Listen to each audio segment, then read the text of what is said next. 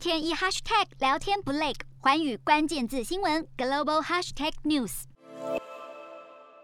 一连四天在北京举行的六中全会将会审议中共中央关于党的百年奋斗重大成就和历史经验的决议，这也是中国共产党历史上第三个历史决议，有助于国家主席习近平在二十大前铺路，巩固自身权力。因为各界都认为习近平会在二十大取得第三任期，成为自毛泽东以来中国最强大的领导人。有学者就分析，这一项决议一通过，就代表习近平无可争议的领导权威。同时认为，在决议中可能也会包含台湾的主权问题。另外，美国哈佛大学的中国问题专家就指出，在决议中会提到习近平是建党以来的自然继承人地位，目的就是为了巩固习近平的威权。另外，在这一次的六中全会之后，人事布局也将成为焦点。有报道指出，习近平为了再进一步的集中权力，二十大的政治局常委可能会从七人在缩减，洞悉全球走向，掌握世界脉动，无所不谈，深入分析。我是何荣，